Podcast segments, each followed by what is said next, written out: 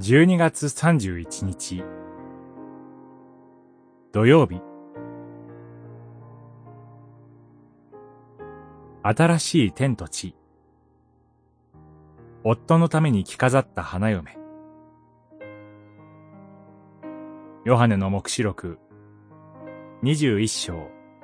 22章。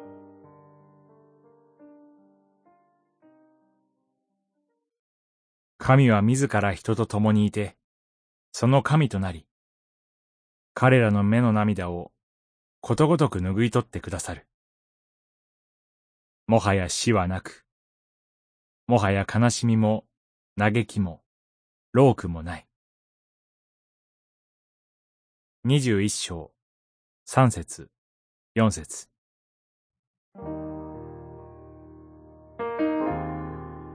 ヨハネの目視録は、新しい天と地という最後の幻をもって終わります。天使はヨハネに、夫のために着飾った花嫁を見せます。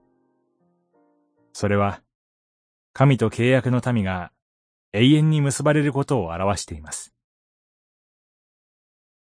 神は、自ら人と共にいて、その神となり、彼らの目の涙をことごとく拭い取ってくださる。もはや死はなく、もはや悲しみも、嘆きも、老苦もない。このような美しい言葉をもって、子羊であるキリストと、その花嫁である教会との永遠の婚姻が描かれます。神と選ばれた民との永遠の交わりは、この上なく親密なものであり、神は彼らと共に一つの幕屋に住まわれます。そして特筆すべきは、この新しい天と地の都の中に神殿がないことです。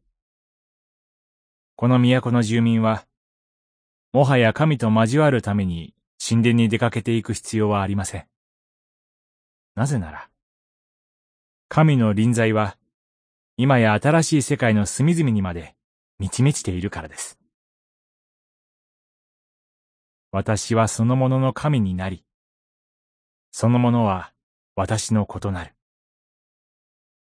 聖書の始めから終わりまでを一本の糸のように貫いているこの約束は、完全な形においては、来たるべき世において成就されますが、今の世においても、すでに実現されています。今を生きる私たちも、その神との親密な交わりに預かれるのです。祈り。主よ。今年流した涙も、あなたによって拭われています。望みを持って、新しい年を迎えさせてください。